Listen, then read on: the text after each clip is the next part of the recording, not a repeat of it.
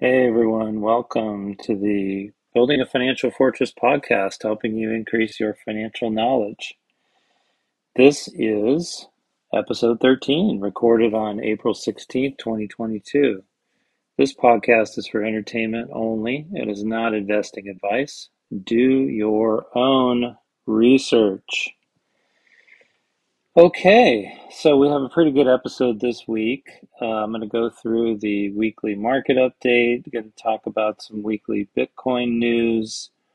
I uh, want to briefly touch on the March 2022 CPI report that came out this week and uh, with some highlights. And then uh, it's time for the monthly portfolio review. So uh, we'll review weightings and uh, talk about uh, a couple of highlights of some things that I uh, some new things that I added this month. So, moving right into the weekly market update, this is again courtesy of Seeking Alpha. Stocks meandered lower in late trading on Thursday, deepening losses for all three of the market's benchmark indexes in the holiday shortened trading week. The moves came as investors focused on inflation, with Treasury yields climbing higher and back-to-back inflation reports showed prices posting record advances. On Thursday, the benchmark 10-year U.S. Treasury yield ramped up to multi-year highs, climbing 14 basis points to 2.83%. Major banks, including Goldman Sachs, Morgan Stanley, and Wells Fargo, reported a mixed bag of first quarter earnings, sending most bank stocks lower. Earnings season will hit its stride next week as seven blue Dow blue chip names issue reports.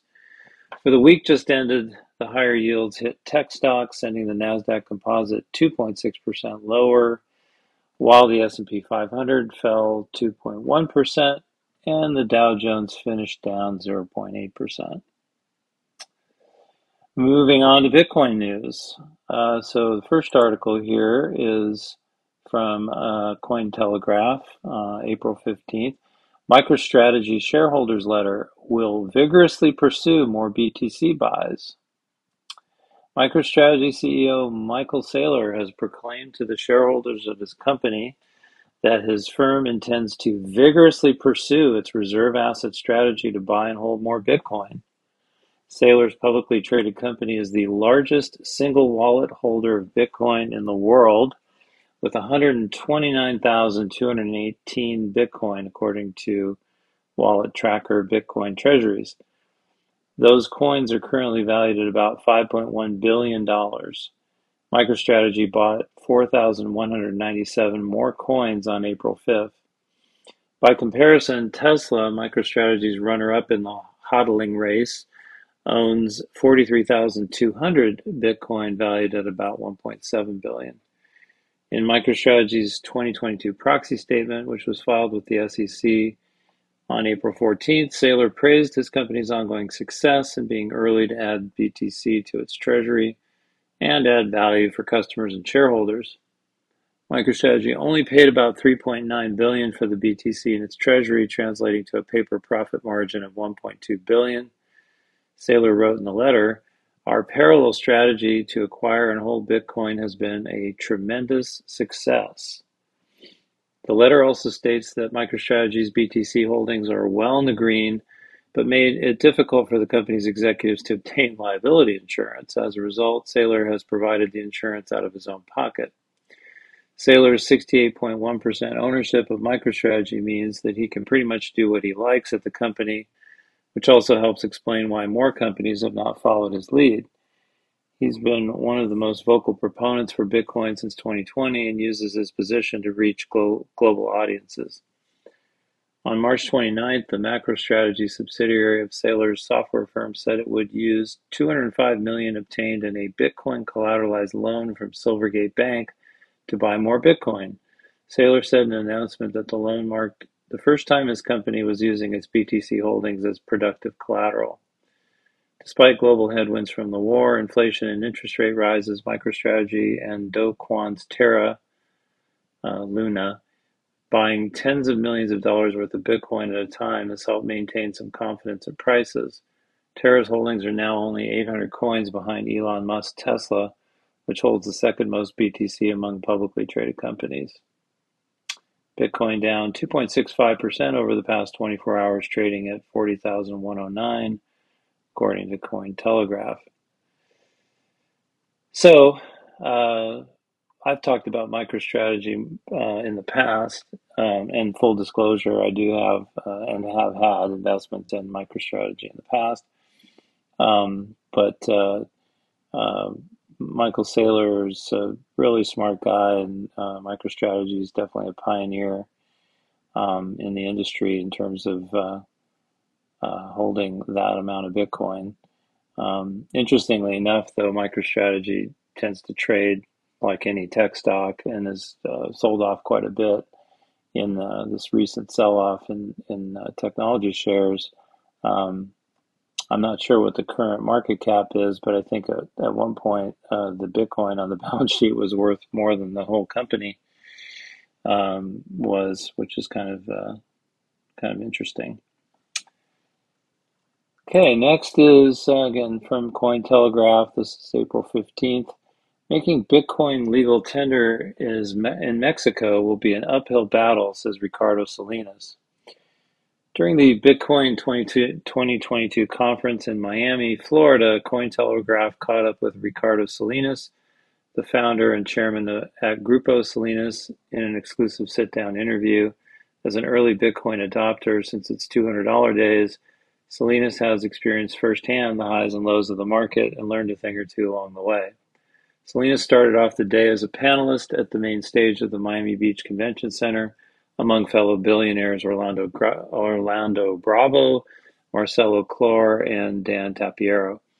In a discussion titled Bitcoin Billionaire Capital Allocators, Salinas disclosed that 60% of his portfolio is in Bitcoin, while the other 40% is a mix of oil and gas investments. That same day, April 7th, fellow conference attendee Mexican Senator Indira Kempis announced that she proposed legislation to make Bitcoin legal tender in Mexico. You may remember I talked about that last week in my update on uh, our highlights from the Bitcoin conference. Mexico would follow El Salvador, Roatan, Honduras, and Madeira, Portugal, if it does go through with the legislation. When asked what he thought about this, Salinas said it's going to be an uphill battle to make this happen because his country, unfortunately, has a mindset that is too attached to its control over fiat, or what he calls fiat fraud. The powers at the central bank and Ministry of Finance hate Bitcoin because of the freedom it represents, and it's a direct threat to their monopoly money. As the founder of the Mexican bank Banco Azteca, Salinas admits he's part of a problematic system and reveals that he'd love for his bank to have access to Bitcoin payments, deposits, and lending. In the meantime, however, as the owner of the Elektra Group supermarket chain, he is currently working on enabling the retailers to accept Bitcoin payments for all items. While sitting with Cointelegraph, he said that Bitcoiners remain a small percentage of the total population and that there is still a long way to go before there's universal adoption. He also reminded viewers that no matter an investor's age, the most important quality any investor can have is curiosity and the mental openness to continually learn. And I couldn't agree with that more personally myself. So, well said. Okay, uh, the next one is from Bitcoin.com. This was posted two days ago. Um, Big short investor Michael Burry says the Fed has no intention of fighting inflation. Famous investor and founder of investment firm Scion Asset Management, Michael Burry, shared his thoughts Thursday on the U.S. economy, inflation, and interest rate hikes. He is best known for being the first investor to foresee and profit from the U.S. subprime mortgage crisis that occurred between 2007 and 2010.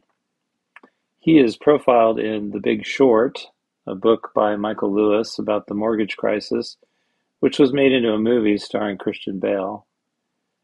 Burry tweeted Thursday, the Fed has no intention of fighting inflation. Serial half point hikes are for getting elevation before stocks and the consumer tap out. Same with rapid fire QT, quantitative tightening. The Fed's all about reloading the monetary bazooka so it can ride to the rescue and finance the fiscal put, Burry added. At the time of writing, his tweet had been liked 13 8.8 thousand times and retweeted over 2,200 times. Many people on Twitter agreed with Burry. One user wrote, It is correct that the Fed would like room to ease again. Another noted, Not just the Fed, look at all the central bankers around the world raising rates at similar times and similar basis points. Canada and China around the 24th of this month by 50 basis points. This is coordinated and they think it will work without any major collapse. A third user opined anyone who doesn't blame the Fed for out of control housing inflation is gaslighting you. The rate of U.S. inflation jumped to a 40 year high of 8.5% in March. We'll go over that uh, in a little bit later in detail and showed little sign of quickly reversing, according to data released this week. However, many people believe that inflation is much worse than the reported number, and I'll talk about that too.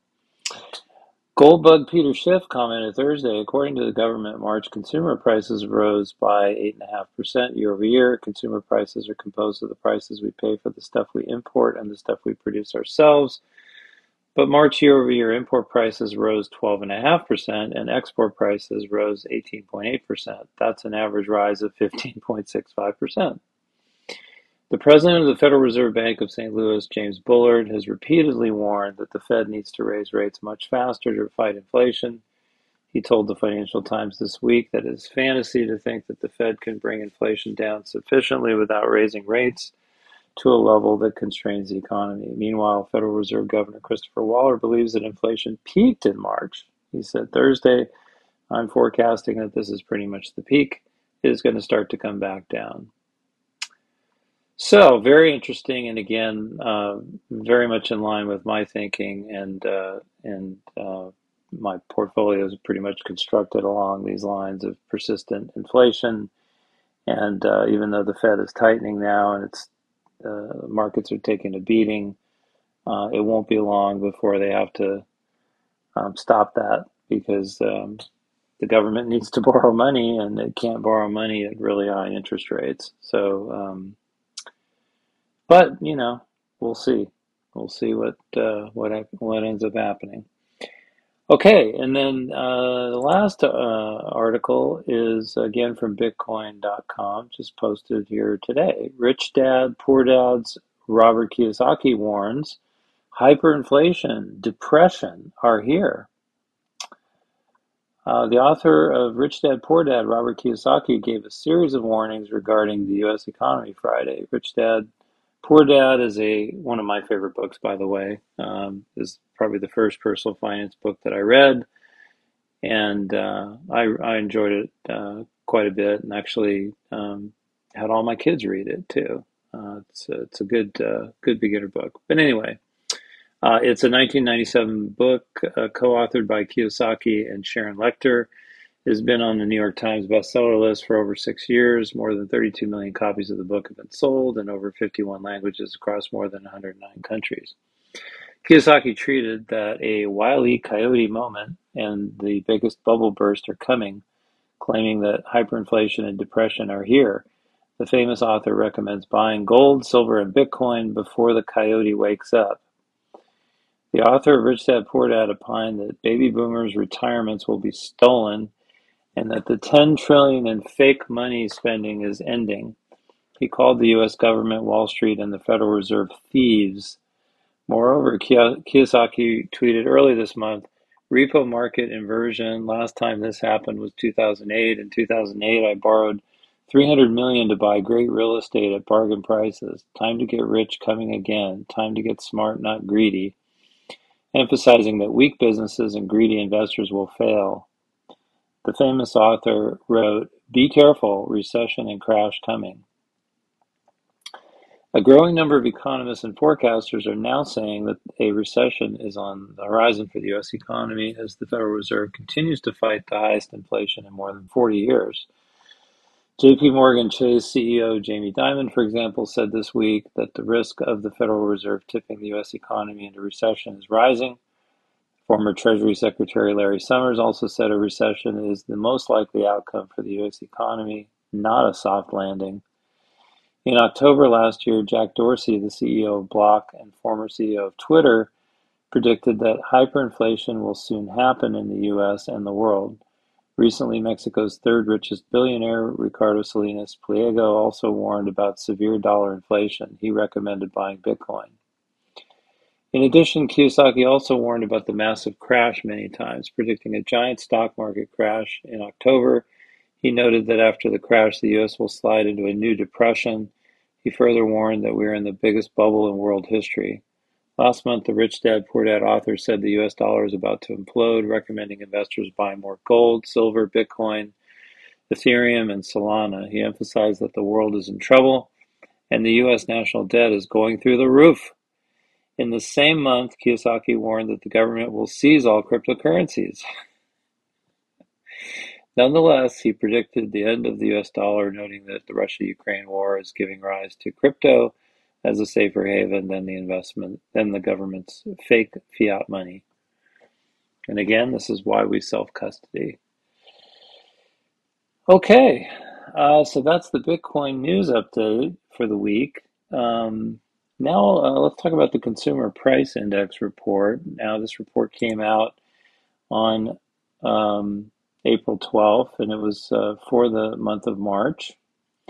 And uh, the um, uh, average, you know, increase uh, for all the items in the index uh, annualized was eight and a half percent, um, which is pretty high.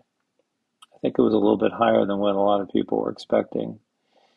What's interesting when you get into the report, um, uh, of course, you know the the the, the um, excluding food and energy is much lower. Um, it's uh, probably around uh, what is it, six and a half percent. Um, but uh, here are some eye-popping numbers. So these are all the items in the index uh, making up the 8.5%. Of course, there's different weightings, but these are all the items that are that are double digit increases. Um, on, you know, again on an annualized uh, basis through March. Uh, food at home, 10%. Uh, energy, 32%.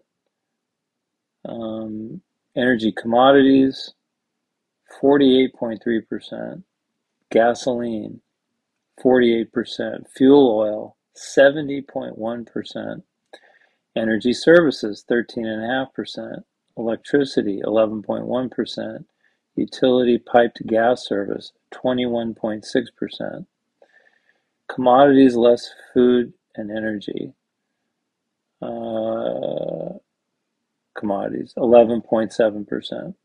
New vehicles, 12.5%. Used cars and trucks, 35.3%. Um, everything else was in the single digits. But those are just some absolutely staggering numbers. And so you look at all that and you're like, well, wait a minute, how can it be 8.5%? Well, that's how the math works. Interestingly, though, uh, there there's a site called Shadowstats, and if you go out there and you look at their alternate inflation charts. Um, so uh, uh, basically, what they do is they adjust the uh, CPI calculations um, um, back to when the calculations originally started. So they, they have a couple different series. One is 1990, and the other one is 1980. Um, so basically, and I'll just read this here quickly, the CPI chart on the homepage reflects our estimate of inflation for today as if it were calculated the same way as it was in 1990. The CPI in the alter, alternate data series tab here reflects the CPI as if it were calculated using the methodologies in place in 1980. In general terms, methodological shifts in government reporting have depressed reported inflation, moving the concept of the CPI away from being a measure of the cost of living needed to maintain a constant standard of living. And so when you look at the 1980 base chart, um, it's well on its way to 18%.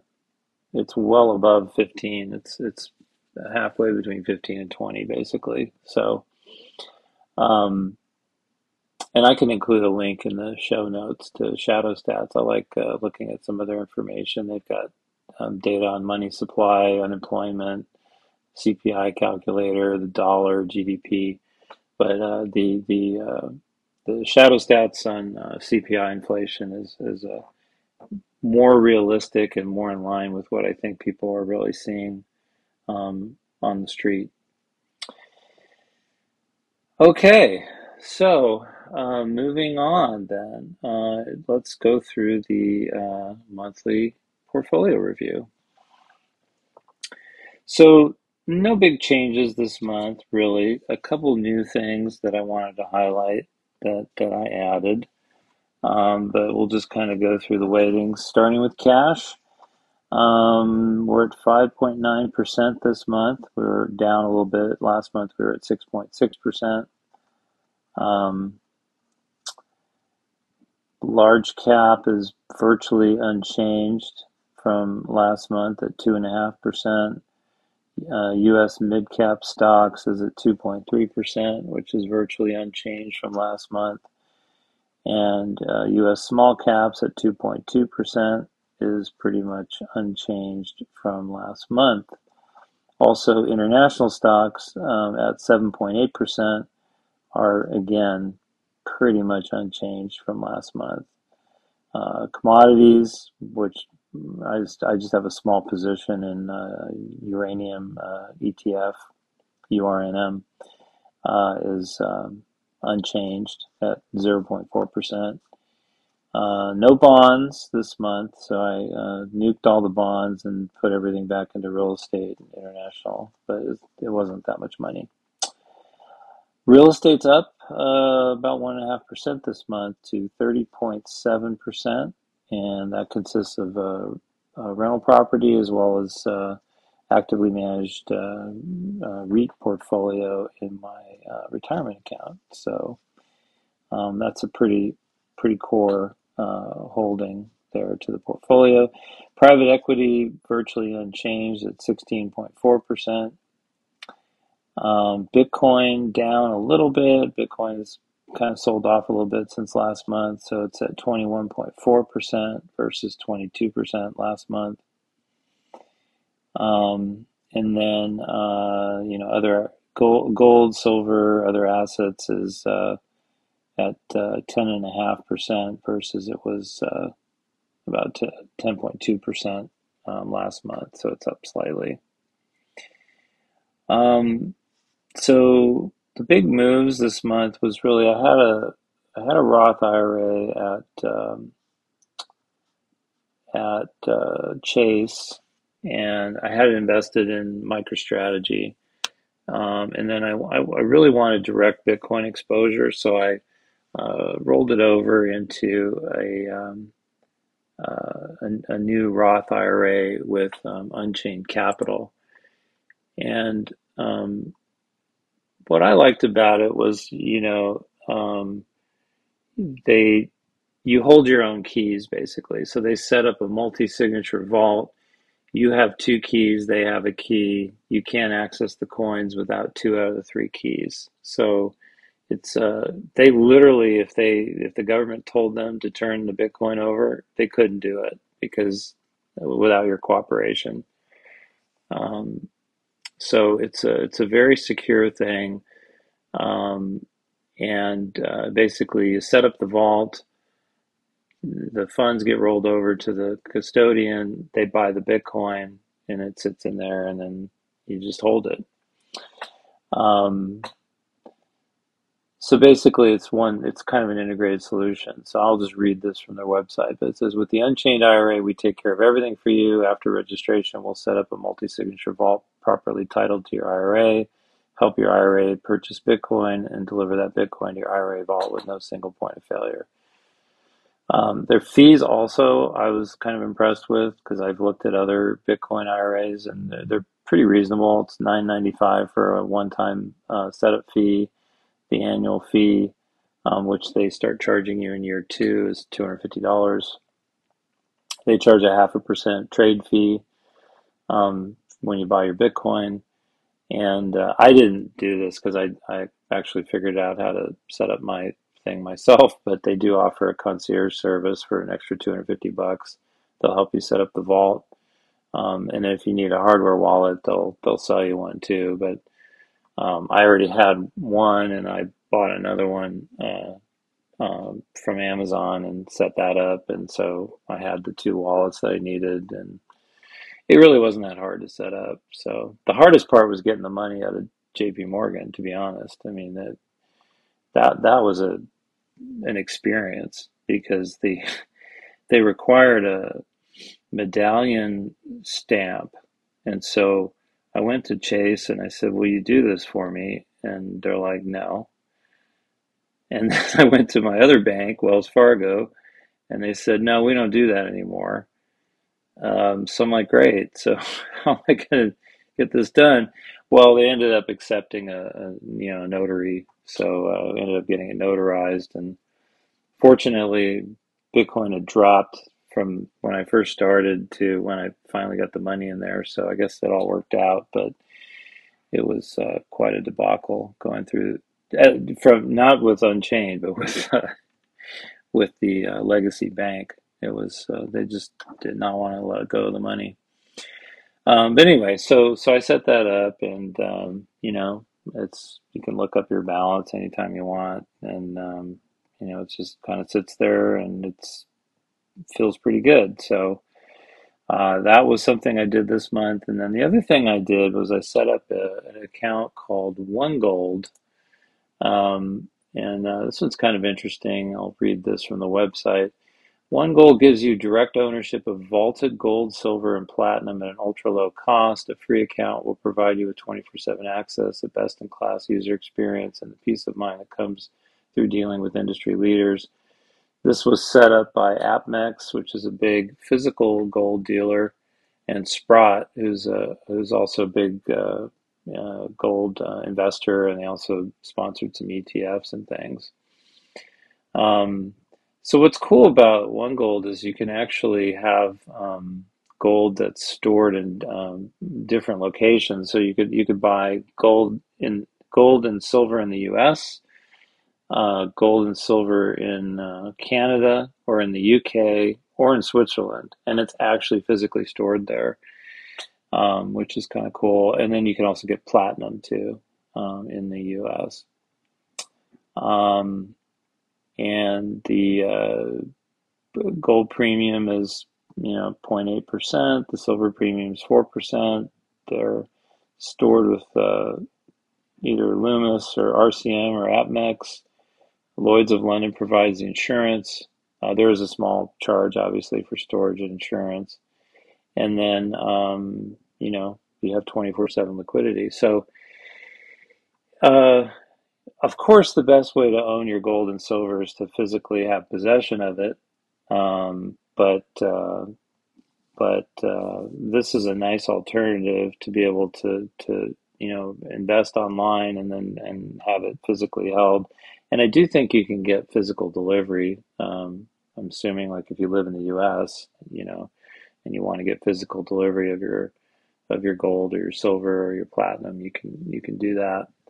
Um, but uh, anyway, so uh, just an additional diversification, not a huge uh, position or anything like that, but uh, something that I wanted to. I, already have some physical gold and silver that I hold in a in a uh, bank bank safe devo- deposit box, but uh, I just wanted to continue to add a little bit more. So um, anyway, I can put a link in the show notes for that as well